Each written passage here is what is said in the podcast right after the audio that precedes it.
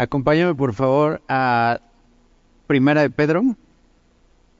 Y, normalmente, te soy honesto, el, el, el, marco en el que Dios eh, como que nos da la oportunidad de pararnos aquí y enseñar algo, normalmente se pone en un ámbito en el que eh, pues tenemos que enseñar algo temático. Entonces, orando y, tratando de, pues así, que Dios descargara el, el, entre la aplicación y la actualización, así Dios, ¿qué quieres que la iglesia escuche? Eh, durante este tiempo que hemos estado estudiando la primera carta, Pedro, ha sido un tiempo en el que he visto cómo Dios va marcando puntos y va dejando señales y muestras en donde el entorno de la gracia de Dios está actuando en nuestras vidas, en donde el entorno y el favor de Dios está todavía a nuestro favor y accesible. Entonces, eh, para mí, en, este tiempo así de estar estudiando, ha sido una forma de estar recordando y estar apuntalando y estar reafirmando lo que Dios nos ha dicho por medio de su palabra. Y además de eso, como regalo, tenemos eh, los domingos eh, como parte de, de, la estructura y del verso a verso el estar estudiando en la primera epístola a de Pedro pero también entre semana tenemos el Evangelio de Marcos a todo lo que da. Entonces, si tú quieres tener eh, eh, en una de esas como un marco y, sabes, eh, alguien de aquí ha ocupado una escuadra para trazar una línea. Hay escuadras que, tienen distintos ángulos. O sea, de hecho, el juego geométrico eh, se compone de, de, más de cinco piezas entre el compás, la regla de 30 centímetros, el transportador. El transportador es el que sirve para, para determinar los grados de una línea. Y, y, entre esas están dos escuadras. Pero para tú poder trazar un, un o darle el uso correcto a una de esas escuadras, tienes que poner una base. Y en esa base vas a poder eh, hacer la línea eh, de, eh, de, acuerdo al, al, diseño en la cual está, por ejemplo, el ángulo de 45 grados y puedes trazarlo siempre y cuando tengas un punto de referencia. Y yo creo que en esto que te comento para mí ha sido un recordatorio y un fundamento de poder poner líneas y poder ir trazando y dibujando el contexto y el marco en el que Dios nos está dando oportunidad de ver gracia total, de poder entender favor completo, de poder ver que Dios no, no no tiró su verdad y no tiró toda su sabiduría eh, como un desbordar y simplemente como, pues a ver qué cachan. Y, y, si vienes bien pilas los domingos y, y ya sea primero o segundo servicio, pues vas a estar bien atento, pero si no, pues así como decir, pues sí, literal me entró por uno y se me fue por otro, pero, pero este es el tema. Y esto también ahorita como parte de eh, mi comercial, te invito a que esto que Jaime nos ha estado insistiendo de tener una Biblia escrita y de que tú puedas tenerla eh, impresa y poderla tener en tus manos, también te va a servir mucho estar haciendo notas. Te va a servir también estar así. Eh, es bien difícil a veces por la forma en la que eh, nuestro pastor nos está enseñando, pero de repente hay puntos en los cuales está insistiendo y en los cuales en el margen de tu Biblia puedes estar anotando, puedes estar subrayando como parte de lo que te lo comparto como tal, como parte de lo que como cultura estamos haciendo como iglesia. Porque sí, ciertamente predicamos a Cristo y este crucificado, enseñamos verso a verso, capítulo a capítulo, libro a libro, de pasta a pasta, eh, cuando nosotros llegamos a Semilla Cuerna hace 12 años, tuvimos el honor y el privilegio de empezar con el libro de Génesis, pero algo que a mí me cautivó y, hasta el día de hoy puedo ver que ese primer punto y esa, y esa base en la cual Dios puso un fundamento fue que el, el primer domingo que llegamos aquí, mi familia y yo, eh, el pastor Jaime estaba enseñando acerca de tres o cuatro estudios acerca de lo que la iglesia es. Y sobre todo más que dar una definición de lo que es la iglesia, poder decir, y así lo puedes buscar incluso en la página de internet como un recurso, así qué cosas tienes que buscar en una iglesia. Y una de las cosas que, que así hasta el día de hoy no he dejado de traer mi Biblia y no he dejado de, estar haciendo notas y no he dejado de traer un cuaderno aparte, ha sido justo eso, así de estar recordando qué es lo que yo tengo que estar buscando en una iglesia. Entonces, habiendo dicho esto, el marco en el cual veo eh, la gracia de Dios y que me gustaría poner en primer punto es en el versículo 3 Y vamos a darle un repaso. Ah, y también aparte, parte de lo que eh, también está dando como, como hacer un resumen, no es porque sea como, como, como estas series que en, en un solo capítulo como que te dan todo, sino más bien es como, como que en este tiempo podamos identificar hacia dónde Dios nos está señalando. Y, justo vamos a pasar ahí en Primera de Pedro, si, si me quieres acompañar al capítulo 4, versículo 10 y vamos a tener que llegar justo a esto, a un punto en el cual tenemos que tener así un punto fijo y un punto del cual no nos vamos a mover como ancla. Y dice el versículo 10, cada uno, según el don que ha recibido, ministrelo a los otros como buenos administradores de la multiforme gracia de Dios.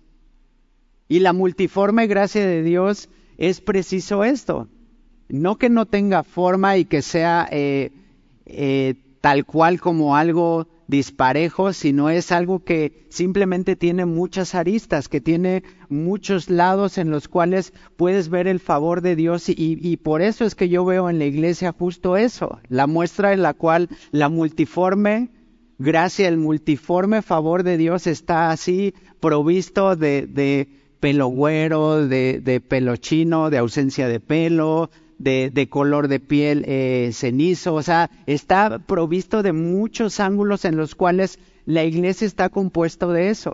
Y entonces nosotros como administradores de la multiforme de gracia de Dios, ¿cómo estamos brindando y cómo estamos ofreciendo eso que hemos recibido de gracia?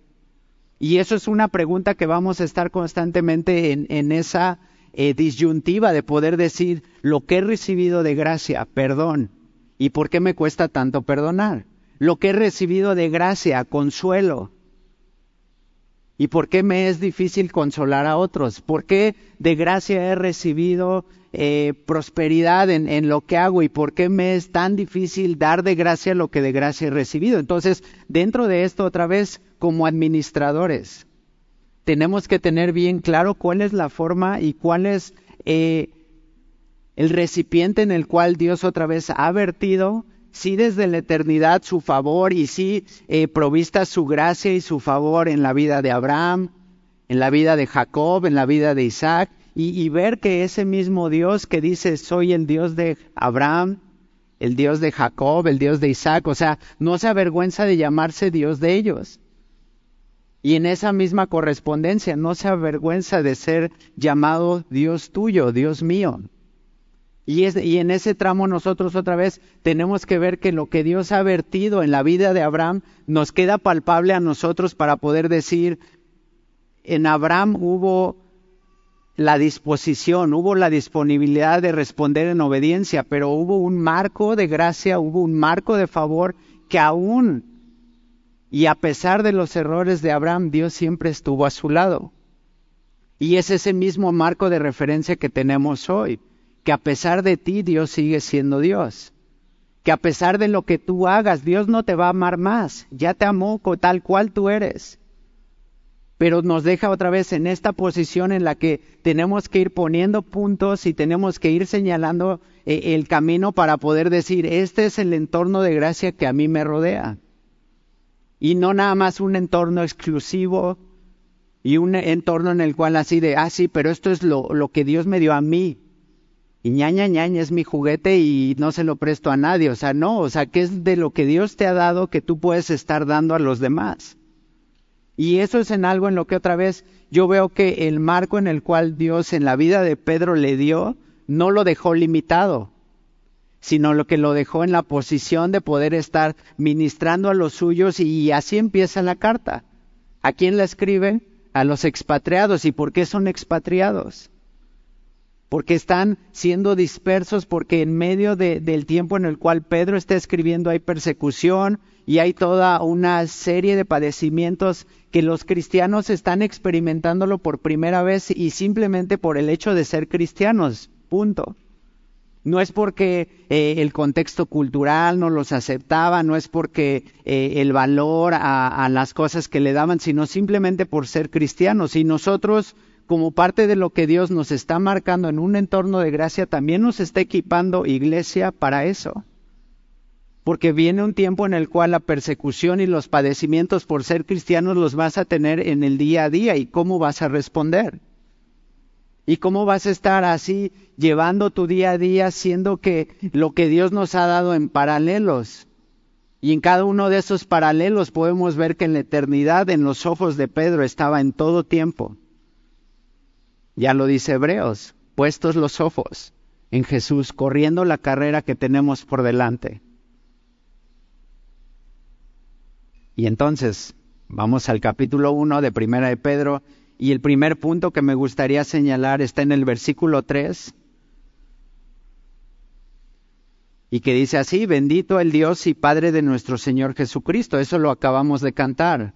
Acabamos de adorar su nombre y acabamos de, de, poner nuestra voz y ponernos en la posición en la cual así estamos bendiciendo al Padre, estamos simplemente ubicándonos y poniéndonos eh, en, la perfecta medida delante de Dios y podemos decir, Él es bendito.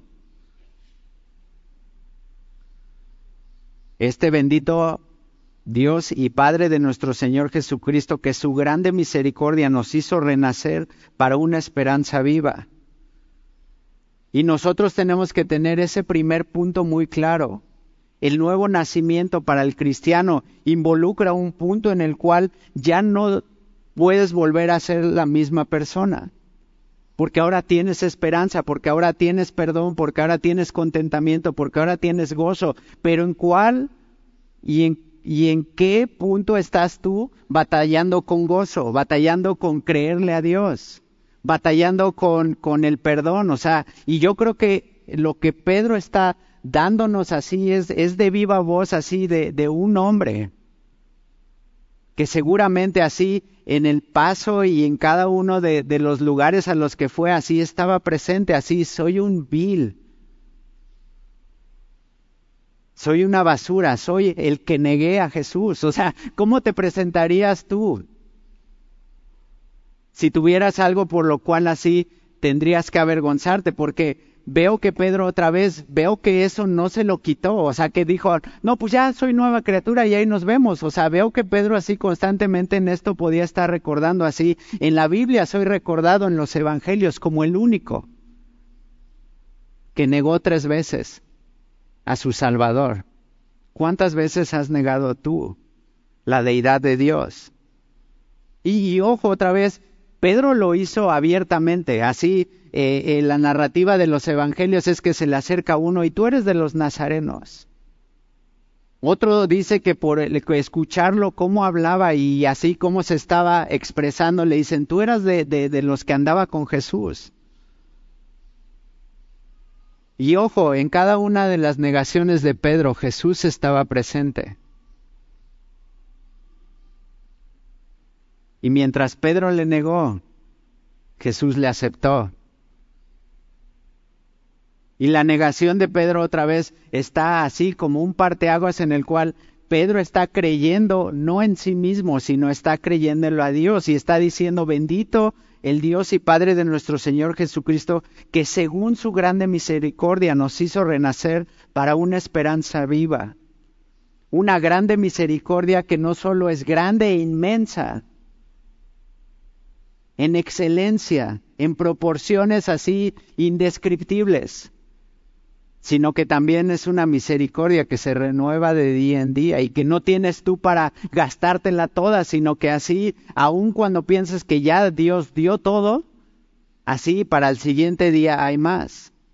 Y por esa misma misericordia es que no hemos sido consumidos, pero no solo es lo que Dios ha dejado de hacer, el significado de misericordia, lo que merecía y que Dios no hace, sino que además así, además de no darte lo que mereces, te da aún más, te da una esperanza.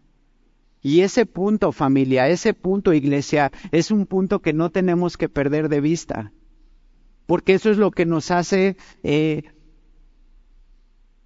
no es lo que nos hace cristianos, pero eso es lo que nos hace así tener un punto de referencia y poder decir, ok, no tengo eh, mi apuesta y no tengo así todos mis recursos en que todo el, gobierno y toda la dinámica mundial cambie, sino tengo mi mirada y mi esperanza en, el, en que lo que Dios me ha prometido se va a cumplir. Entonces, como que cambia eh, eh, de una u otra forma nuestro ángulo, nuestro punto de vista, porque otra vez, según su grande misericordia, el primer punto nos hizo renacer de nuevo. Segunda de Corintios 5:17 dice que, de modo que el que esté en Cristo, nueva criatura es. He aquí todo lo que ya pasó, todo lo que quedó atrás así, ya quedó en el pasado. Y yo creo que en, este tramo otra vez el marco en el cual Dios nos está poniendo su favor está dejándonos así un punto neurálgico y un punto tan importante que ninguno de nosotros podemos desechar, pero sobre todo un punto. Eh, ahorita preguntaba y, no, no, llegué a la información correcta, pero eh, debe de tener un nombre eh, estos ejercicios que nos dejaban, no me acuerdo si en matemáticas, pero que teníamos que ir delimitando eh, una línea de punto a punto. Entonces nos ponían los números 1, 2, 3, 4, 5, 6, 7, 8 y así tenías que ir buscando todos los números e ir siguiendo la secuencia y marcando cada uno de esos puntos. ¿Tiene nombre ese tipo de dibujo? ¿Alguien lo tiene? Dibujo de números, ¿no? Pero como tú quieras ponerle, yo así me acuerdo. Y el tema no es el nombre, el tema es que de punto a punto tú veías eh, literal así la hoja llena de números y no veías eh, lo, que, lo que ahí estaba impreso, que después de poner eh, y unir de número a número, de punto a punto, iba a salir una figura. Y, a veces en, en, la palabra de Dios y a veces en todo el contexto de la Biblia, así nos vemos caminando de punto a punto, pero no nos imaginamos qué tan larga es esa línea. Y normalmente en, en, en el caso de, de, de, la primaria, en el tiempo en el que los hacíamos, así pues era en una hoja papel bond, tamaño carta, y así pues el dibujo terminaba siendo un dinosaurio bien bonito, un perrito, y así, wow, qué bonito, pero, pero al final ¿Qué es lo que Dios está dibujando en tu vida? ¿Qué es lo que Dios está permitiendo que camines de punto a punto para que Él en la eternidad esté viendo? y que tú y yo en algún momento podamos dimensionar y podamos decir, todo el sufrimiento y todo el padecimiento tuvo un propósito. Y vamos a ir ahí porque dice en el versículo 6, el siguiente punto, en lo cual vosotros os alegráis, aunque ahora por un poco de tiempo, si es necesario, tengáis que ser afligidos en diversas pruebas. Y ojo, ojo, porque si, si has estado aquí en Semilla por más de un año, te has dado cuenta que el entorno de gracia de muchos, si viene a través de su misericordia, decíamos, el punto neurálgico, pero también mucho del entorno de gracia que rodea a muchos hombres y mujeres en la Biblia vino a través del sufrimiento. ¿Cómo estás tú hoy en medio del sufrimiento, en medio de, de, cada uno de los problemas que te están así cargando y te están nublando la mirada y te están dejando sin esperanza, total y literalmente ahogado? Y, y ojo, porque otra vez del punto en el cual estamos así siendo renacidos y somos nuevas criaturas y podemos tener una nueva esperanza y podemos así caminar y decir, ah, pues eso de ser cristiano está bien chido. Entonces, de punto uno a punto dos, así gozo y plenitud y me dijeron que creyendo en Jesús todos mis problemas iban a resolver y de repente así del punto uno al punto dos, así estás haciendo la figura y decir, yo no quiero pasar por ahí. Yo no quiero pasar por un momento en el que mi fe sea insuficiente.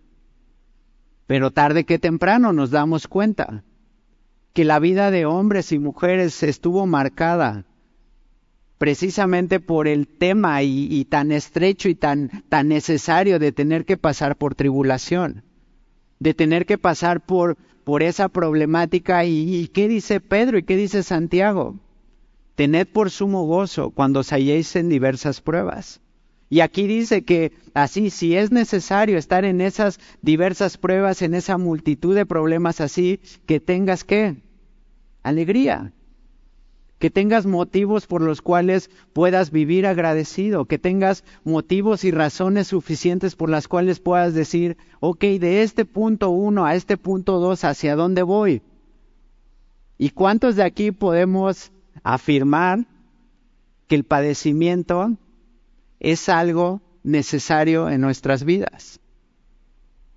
O te cambio la pregunta, ¿cuántos de los que están aquí negarían el sufrimiento y se lo ahorrarían?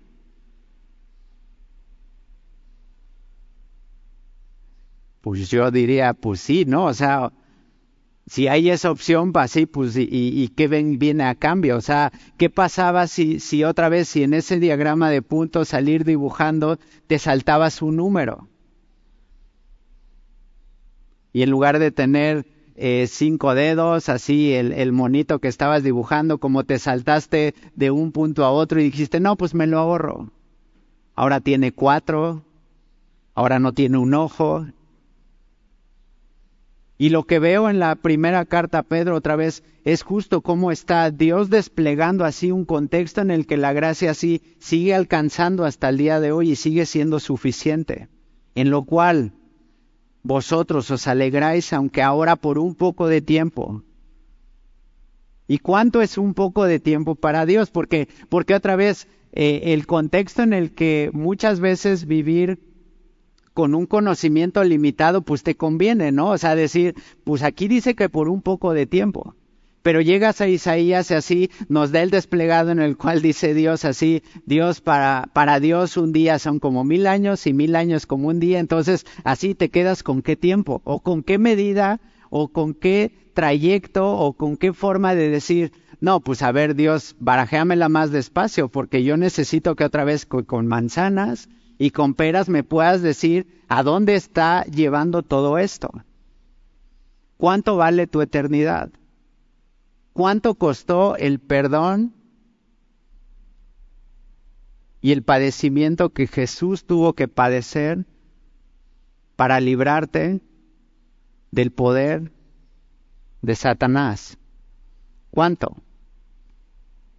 Y te das cuenta entonces en ese tramo en el cual la gracia empieza a darnos una forma de concebir las cosas, una forma de dimensionar los problemas, una forma incluso en la cual puedes tener hasta un autoconcepto de ti mismo y poder llegar a esta conclusión. Pablo, así soy, soy el, el más vil. Pablo mismo, soy como abortivo. Pablo mismo diciendo así, si hay eh, así un, un, un, estándar, si hay eh, un escalafón, si hay así un récord de, de, pecadores así, yo soy el primero. Y si en ese mismo escalafón y en esa misma escala así, y si hay alguien así que se crea el más santo, el que nunca ha pecado, yo soy el último. ¿Cómo te dimensionas tú delante del favor de Dios que te está permitiendo ver que por su misericordia a través de la aflicción hay esperanza. ¿Y cómo es que tú y yo tenemos que llegar a un punto en el cual esa gracia, esa misericordia, ese marco en el cual Dios está envolviendo todo su favor, así no nos deja fuera? Dice en Efesios que así su amor es tan ancho, tan alto, tan profundo, tan largo, que nadie se queda fuera de él. Y es ese mismo amor que nos dio esperanza y es ese mismo amor que nos coloca. ¿Cómo estás tú colocado hoy delante de Dios? Y vamos a llegar ahí porque, porque una de las instrucciones que se nos da como otro punto en el cual Dios está dibujando. Y Dios está permitiendo que caminemos así, e, ese, ese tramo en el cual de punto a punto así nos está dejando ver otra vez que podamos seguir en sus pisadas el ejemplo de Jesús. Y el siguiente punto, ya pasamos por el nuevo nacimiento, ya pasamos por la persecución y el sufrimiento. El siguiente punto, y, otra vez como un resumen y como un bosquejo aquí en la primera carta Pedro está en el versículo 10 y dice, los profetas que profetizaron de la gracia destinada a vosotros los profetas que profetizaron y que indagaron y que estudiaron y que estuvieron así diligentemente viendo que así en los postreros tiempos Dios habría de derramar su amor para ti y para mí. ¿Cómo oras por las futuras generaciones?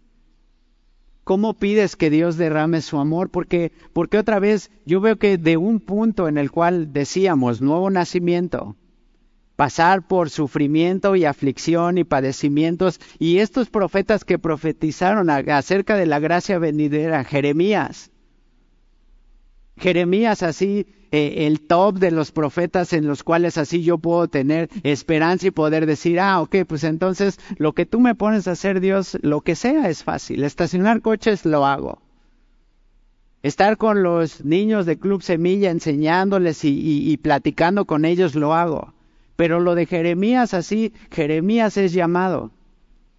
Y argumenta él en, el primer capítulo, cuando Dios lo llama así, pues es que soy pequeño. No sé, no, no puedo eh, tener la sabiduría suficiente porque no sé qué decir y Dios le dice, no digas que eres pequeño.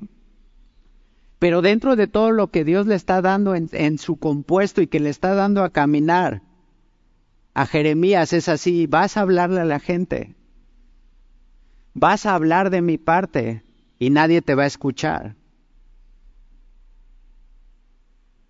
Y es este mismo profeta que profetizó la de, acerca de la gracia venidera, acerca de lo que tú y yo en estos días nos estaríamos deleitando. Para ti es un deleite el favor y la gracia de Dios.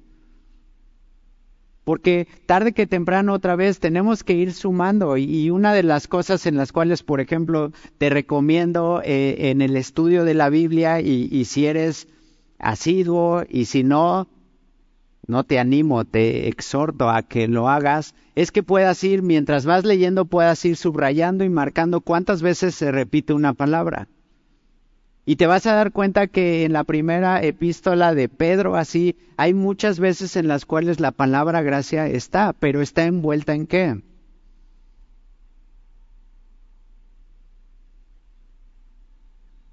En una envoltura así de regalo y así Dios te dice, mira, te traigo este regalo. O está envuelta en qué? En una envoltura, Pedro, que así tiene cinco dedos en la mano izquierda y cinco dedos en la mano derecha y así una nariz y, es igual a ti y a mí. ¿Cómo tú estás viendo hoy el favor de Dios en tu vida? Porque estos hombres, otra vez, los profetas que profetizaron de la gracia destinada a vosotros, inquirieron y diligentemente indagaron acerca de esta salvación, escudriñando qué persona y qué tiempo indicaba el Espíritu de Cristo que estaba en ellos,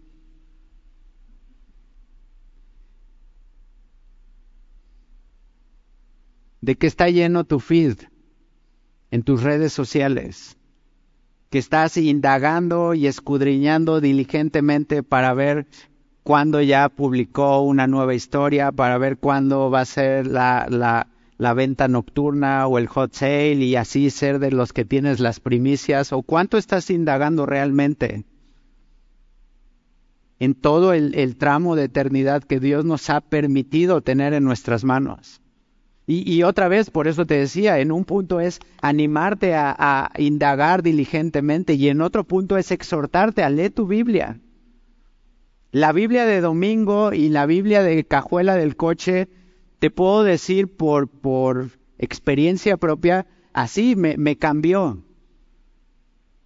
Y, me servía y me era útil, y, me servía y me era útil llegar los primeros domingos a Semilla Cuerna y así, ah, pues con mi Biblia, ¿no? Entonces, a la tierra que fueres, haz lo que vieres, entonces veías y, ah, ok, entonces todos traen Biblia y la traen bajo el brazo y, y ya poco a poco de tener una Biblia prestada que por ahí me había encontrado, ya fui y me compré una Biblia Thompson porque esa veo que traen los así los top, entonces pues ya la traigo. Y digo mi Biblia de cajuela porque la dejaba en el coche y hasta el siguiente domingo era que podía volver a abrirla y poder volver a vestirme de cristiano y tener así, ah, pues es que traigo mi Biblia Thompson. Y no sé la... ¿Quién trae Biblia Thompson? Ahí le levantaron la mano. Eh. Este... Y, y, y lástima que fue mi amigo Arturo, pero Así te puedo decir, muchos de los que traemos una Biblia ni siquiera hemos escudriñado todo el total que traen. O sea, hablando de la Biblia, Thompson, por ejemplo, trae un marco de referencias, trae todo un compendio de, eh, temas arqueológicos en las cuales todos los descubrimientos que se han ido dando y cómo fue eh, que se descubrieron los... Eh, rollos del Qumran, o sea, entonces hay muchas cosas que otra vez se ve padrísima, pero si no la lees y si no la indagas, de poco sirve. Y otra vez en el tema te decía, como testimonio yo te puedo decir que sí, me ayudó, me favoreció. Tener un hábito, tener una forma de, de, de así levantarme los domingos y ¿qué vamos a hacer hoy? Vamos a la iglesia. Pero poco a poco darme cuenta que lo que Dios me daba el domingo era suficiente, pero no me alcanzaba o más bien se me acababa, te soy honesto, por ahí del martes o el miércoles así, como que ya empezaba a bajar. Y ya empezaba como, como olvidarse lo que había eh, eh, aprendido, lo que había escuchado. Y, y, ahora de esto, o sea, de, de animarte y de exhortarte a que leas tu Biblia así, ¿cuántas veces comes al día? Tres. ¿Cuántos días a la semana tienes el hábito de comer? ¿Y el día que no comes? Ni, pues, ni te topo, ¿eh? O sea, así de, no, pues, va a estar de malas, ¿y por qué? Así, o sea, pero, pero, ¿cómo estás tú en, esta forma? ¿Cómo estás tú caminando de este, de este punto a este punto en el cual del sufrimiento a la palabra de Dios hay un tramo en el cual si tú lo caminas vas a encontrar descanso, vas a encontrar consuelo y vas a encontrar un punto en el cual también dentro de mi honestidad y poderte decir así, encontrarme con la Biblia es poder encontrar a Dios mismo diciéndome qué es lo que tengo que hacer, pero sobre todo no como este papá regañón de así, te dije que hicieras eso, sino más bien así, con todo su amor, y lo he dicho aquí en este púlpito, así, Dios tratándome como a hijo pero no como al hijo consentido, o sea, porque así como al hijo del maíz que así, órale, a ver, otra vez vuelva a hacer esa página que está mal escrita y, así poderlo repetir y poderme encontrar que cada vez que yo me encuentro con Dios en su palabra puedo encontrar descanso, puedo encontrar consuelo, puedo encontrar perdón, puedo encontrar incluso el alto a mi murmuración que así me está carcomiendo. Y poderte ver el domingo y decir, hijo de su mamacita, o sea, y, y, y, llegar a la Biblia y decir, es hijo de su mamacita, es un hijo que Dios amó. Y de repente así, de todo lo que ya traigo echado a andar, ya sabes, o soy el único que hace telenovelas en su, en su cabeza y así, no, si lo hubiera dicho, entonces él me hubiera respondido y entonces yo le hubiera dicho, la Biblia dice que nos tenemos que amar, o sea, pero así una telenovela y llegar otra vez al encuentro en el cual Dios ya me está esperando. Dios está accesible. Y su gracia destinada para mí ya está así descubierta en el cual lo único que yo tengo que hacer así, ok Dios, ¿qué quieres mostrarme hoy? Y poder otra vez encontrar un freno a mi murmuración y terminar así, ay Dios, es que amo a mi hermano, amo a la iglesia y así, de estar muy bravo y de estar así de, no, y es que me dijo y le voy a decir y ahora sí, no más que me lo encuentre, así de repente estar así de, uh, como cachorrito así, nomás lamiéndome así decir, oh, pues es que, ¿qué puedo hacer? Ama como Dios ama y más de 300 profecías mesiánicas han sido cumplidas en Jesús. Y estos profetas que diligentemente indagaron, hasta el día de hoy su voz sigue siendo audible y sigue siendo algo en lo cual si tú te encuentras con Dios a través de su palabra va a ser algo que no te va a dejar igual. Y entonces, después de tener esa dinámica, de tener mi Biblia de cajuela así, comencé a a tomar discipulados, comencé a memorizar versículos bíblicos, comencé a darme cuenta que, que lo que yo necesitaba era este alimento espiritual. Y ya, éxito, y ya entonces del 1, 2 al 3, entonces ya me salto al 10, no. Sigo caminando en cada uno de los puntos que Dios me ha puesto a caminar para dimensionar el contexto de la gracia destinada y la palabra de Dios es viva y eficaz. Hebreos 4. Y por eso es que cuando alguien nos bendice a través de su palabra, el efecto que produce en nosotros es para salvación. Y, ojo otra vez, no es, no es nada más como, como eh, compartir estos versículos en imagen y así de, ay, mira, te lo comparto, sino más bien es así poder orar conforme a ese, esa porción que Dios te reveló, que Dios te regaló, que Dios te mostró en el día en el que hiciste tu devocional y se lo quieres compartir a otros y poder decir, y esto oro por ti. Y una de mis dinámicas o de las formas en las que he, procurado hacer ministerio aquí en Semilla Cuerna es escribirle a mis amigos y preguntar qué puedo orar por ti y, en semanas pasadas preguntándole a alguien me dice, pues la verdad es que ya tiene tiempo que no agarro mi Biblia, que, no tengo tiempo de oración. Y, me puse así eh, en, en, esa disposición en la que no solo oré por él, sino que también le dije, pues a partir de mañana vamos a estar intercambiando lo que tú leas eh, eh, en tu devocional y yo te voy a estar compartiendo y vamos a empezar en el libro de Efesios y vamos a empezar a ver qué es lo que Dios quiere mostrarnos y ver qué es lo que Dios quiere enseñarnos, porque, porque otra vez en, en donde estamos, en esa gracia destinada, no estamos solos. Puedes voltear a tu alrededor y a tu alrededor hay mucha necesidad. A tu alrededor hay gente que no está tomando del alimento. Y otra vez, eso no lo estoy dimensionando para eh, el tiempo en el que vienes en la ruta y puedes decir, sí, puro perdedor, chacuaco y marihuano y todo así de no sé cuánta necesidad. No, aquí.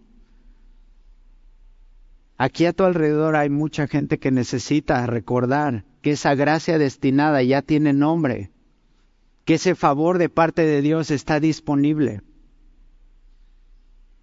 Y por eso le doy gracias a Dios por esta iglesia porque me enseñó a traer una Biblia, me enseñó a, cómo profundizar en ella, me enseñó a poder señalar punto por punto y, armar algo en lo cual Dios pueda dejarme no en lo ambiguo, no en lo eh, sensacionalista, no en, no en lo experimental, no en el sentimentalismo de, ay, Dios me habló y me dijo que...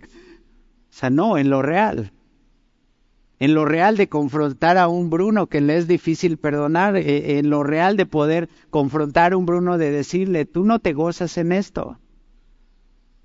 Y, ese sentimiento así de, pero, pero, pero yo quiero gozarme y Dios así, cada paso que me ha puesto a caminar, encontrar que así hay un entorno de gracia. Siguiente punto, versículo 14, versículo 13. Ya caminamos de un nuevo nacimiento, que es un fundamento, ya caminamos en otro de los fundamentos, que es a través de la aflicción, a través de los sufrimientos, Dios está mostrando su carácter y Dios está imprimiendo algo en lo cual no quedas igual. Y el siguiente punto, en su palabra, Estamos caminando a través de su palabra cada domingo, cada miércoles. Y estamos viendo cómo su favor y su misericordia así nos da una amplitud de poder decir, bueno Dios, ¿qué se escapa de tus manos? Nada. Nada está fuera de lo que Dios pueda alcanzar.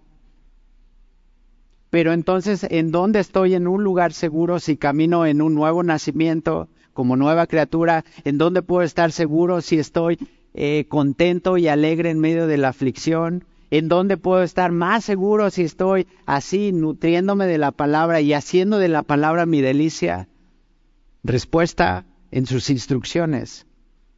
Lo que Dios tiene para ti no es nada más está como como en, en, el 1, 2, 3, sino otra vez así, cómo estás dibujando y cómo estás caminando de punto a punto. Y, y también es, es, una forma también de cuestionarnos a nosotros mismos y, y simplemente así de ser honestos al responder el cuestionamiento y decir, ¿cómo estoy respondiendo ante la predicación expositiva de la palabra de Dios?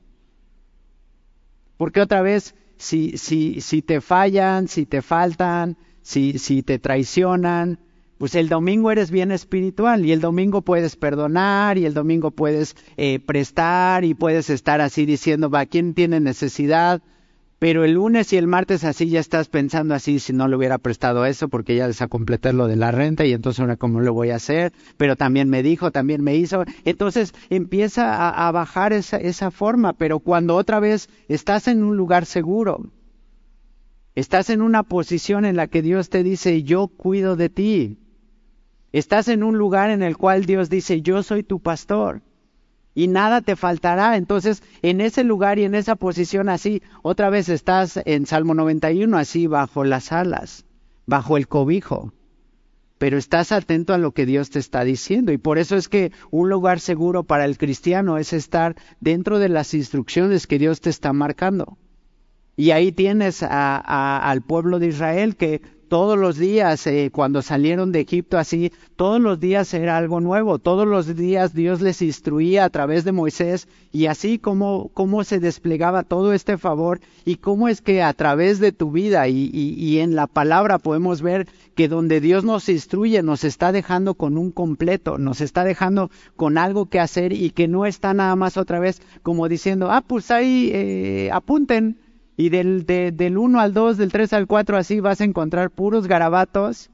O te vas a encontrar con que a lo mejor dentro de todo tu caminar en Cristo te has llevado una vida caminando del 1 al 2, del 2 al 3, del 4 al 5 y así poder Dios decirte y así, y esto es lo que yo he permitido, y esto es lo que yo he impreso. Pero otra vez, las instrucciones. Versículo 13, por tanto, ceñid los lomos de vuestro entendimiento, sed sobrios y esperad por completo la gracia que se os traerá cuando Jesucristo sea manifiesto. Todavía más gracia. Y si te acuerdas, te decía así, ve enlistando y ve así encerrando cuántas veces así esta gracia destinada y ahora esta gracia que ha de ser manifiesta cuando Cristo venga tiene que venir con alguien que está bien ceñido, que tiene que venir con alguien que está sobrio y con alguien que está así esperando por completo. No al 50%, no al 10%, sino por completo. Sé sobrio y espera por completo en la gracia. No te distraigas. No, no permitas que los afanes de este mundo te consuman. No permitas que los espinos y los cardos así ahoguen la semilla que Dios ha sembrado en ti. Pero si no caminas dentro de las instrucciones, te lo tengo que decir. Y esa es la finalidad de estar frente a ti en un plano en el que no te estoy dando cátedra, no te estoy diciendo esto tienes que hacer, uno, dos, tres, sino simplemente se te está dejando ver que otra vez que lo que Dios ha hecho a tu alrededor es una muestra inevitable en la cual Dios te está diciendo, hey, he aquí que yo estoy a la puerta y llamo.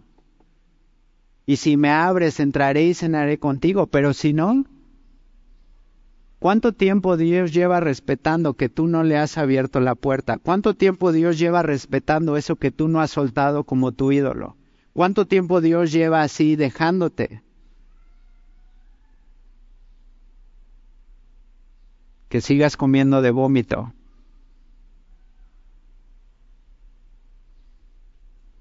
Por tanto, ciñe los lomos de tu entendimiento, sé sobrio y espera por completo. Siguiente instrucción. Y como parte de, de estar bien ceñido y siendo sobrio, como hijo obediente, no como hijo del maíz, no como hijo de,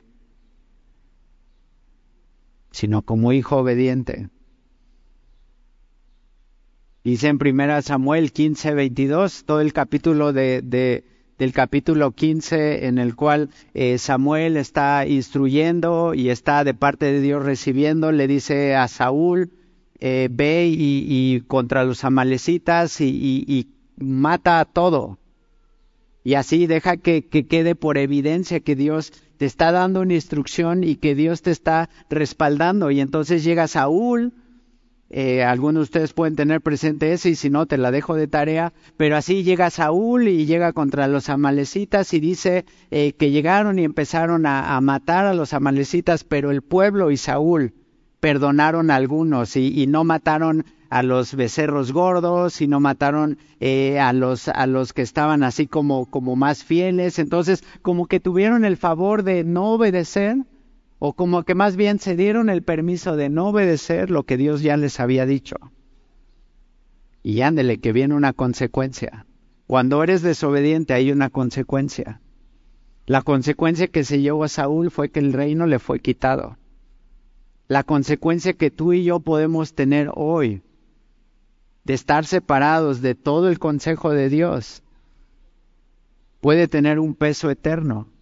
Pero hoy puedes tener la oportunidad de venir delante de Dios y otra vez entregarle todo y pedirle perdón y arrepentirte.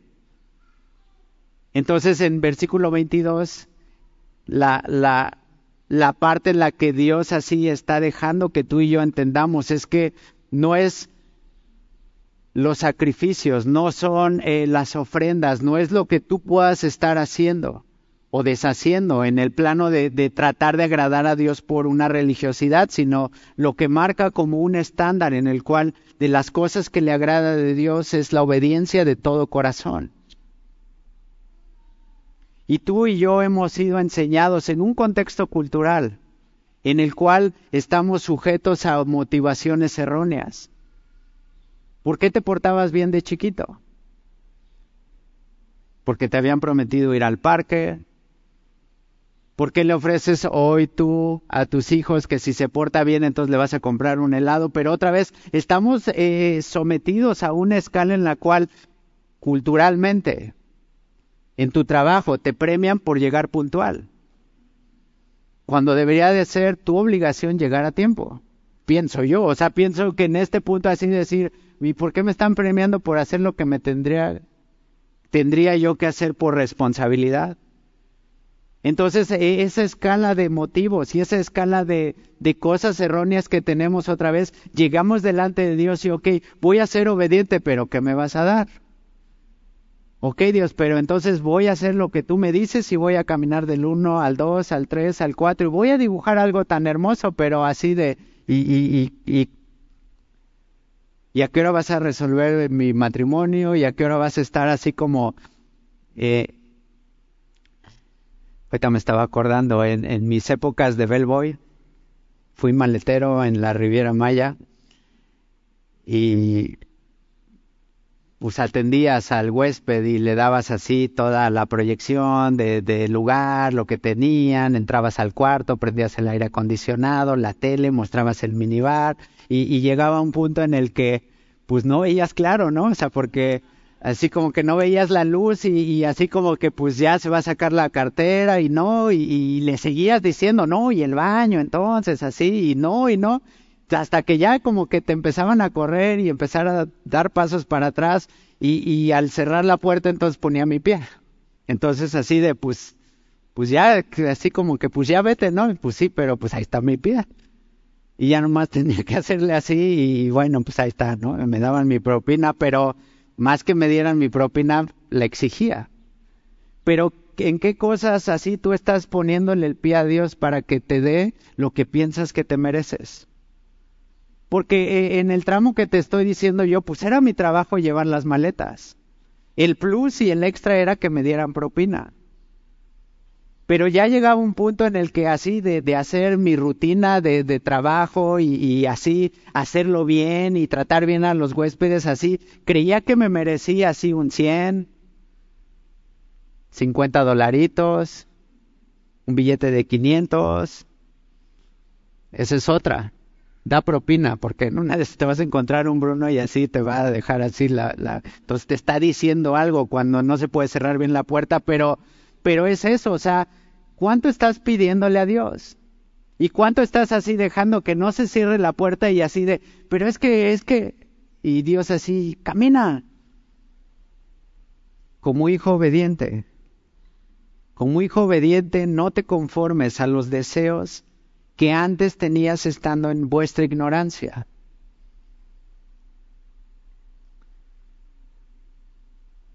No te conformes a lo que antes querías. Eso ya no te satisface. Lo único que te puede satisfacer es la plenitud que está en Jesucristo y que está desplegada y destinada en su gracia y en su favor en toda la escritura. Toda la escritura es inspirada por Dios y tiene algo que enseñarte, tiene algo que corregirte, tiene algo que instruirte. Siguiente punto, versículo 22 del capítulo 1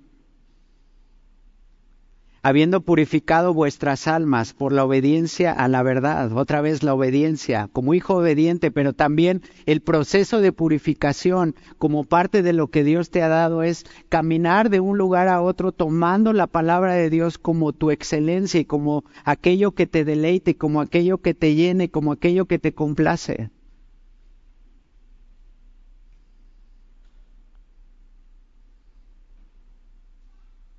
Y parece que el tema a veces es como balconear, ¿no? Pero, pero así, en esta estructura cultural en la cual estamos inmersos así, ¿cómo hacía tu mamá para que comieras verduras?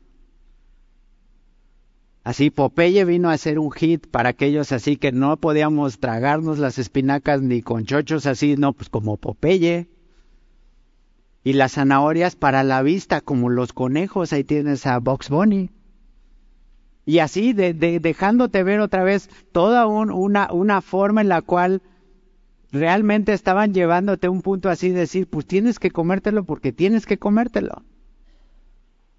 Y ya después de, de, llegar a esas ilustraciones tan hermosas con Popeye y todo así, llegaba el momento en el que así, o te lo tragas o te lo meto a palos. O sea, como que no, pues entonces prefería la otra forma. Pero ¿cómo es tu trato con Dios? ¿Cómo es la forma en la que Dios te está diciendo así esto haz? Y no te lo está eh, maquillando y no te lo está poniendo así para que como Popeye después de comer estas espinacas así puedan ser el marinero que todos sueñan ser y bien fuerte, o sea, sino cómo es la forma en la que Dios te está dando de su mano. Y que te está diciendo, yo te sustento en el hueco. Y también te está diciendo que en el hueco de su mano así cabe toda la tierra, caben todos los mares. Y en ese mismo hueco Dios no deja que te ahogues, Dios no deja que así te, te abrume todo lo que está sucediendo, sino que Él cuida de ti. Habiendo purificado vuestras almas por la obediencia a la verdad, mediante el Espíritu, para el amor fraternal no fingido, amaos unos a otros entrañablemente de corazón puro siendo renacidos no de simiente corruptible, sino de incorruptible, por la palabra de Dios que vive y permanece para siempre. De punto a punto te encuentras así haciendo a lo mejor un cuadrado. De punto a punto a lo mejor haciendo una sola línea. Pero en esa línea necesitas dimensionar así que el entorno en el cual Dios ha enmarcado su gracia y su favor es eterno. Y a lo mejor de, de ser renacido y, a sufrimiento y de regresar de sufrimiento a recordar esto así, vas a ser así un, un hueco de tanto estarlo caminando. Y a lo mejor otros podrán decir así, todo lo hermoso que Dios me ha dejado ver y así hacer toda una figura y padrísimo y entonces así lo ves desde lejos y es un caracolito tan bonito y, y o sea, pero lleva un proceso. No es de la noche a la mañana. Y camínalo. El entorno de gracia que Dios nos está dando en su palabra es suficiente para que tú y yo podamos caminar con libertad. Capítulo 2, versículo 1, siguiente punto, desechando pues toda malicia y todo engaño, siguiente instrucción. ¿Cómo desechas toda malicia? ¿Cómo desechas todo engaño? ¿Cómo desechas la mentira? ¿Cómo desechas la hipocresía? ¿Cómo desechas la envidia? ¿Cómo desechas así todas las detracciones, todas las acusaciones que traes así? Como llegar, como cuando llegas a tu casa y así te sacas el celular y lo pones aquí, te sacas las llaves, te sacas la cartera, te sacas las monedas y ya así como que, ah, pues ya. Es sencillo, ¿no? Pero ¿cómo le haces para desechar mentira? Llenándote de verdad ¿Cómo haces para desecharte de malicia y llenándote de bondad? Y esto se cumple en versículo 2. Desead como niños recién nacidos la leche espiritual no adulterada, para que por ella crezcáis para salvación, si es que habéis gustado de la benignidad del Señor. Y llevamos cinco puntos. Y ya Dios está haciendo algo. Y ya Dios te está mostrando algo en lo cual tú y yo tenemos que caminar. Siguiente punto, siguiente instrucción en la cual el marco de Dios está dejándote que su favor esté a tu alcance, acercándonos a Él, piedra viva, desechada ciertamente por los hombres, mas para Dios escogida y preciosa. Versículo 5, vosotros también como piedras vivas, sed edificados como casa espiritual y sacerdocio santo. Más adelante habla de, de este real sacerdocio al cual Dios nos ha llamado. Ya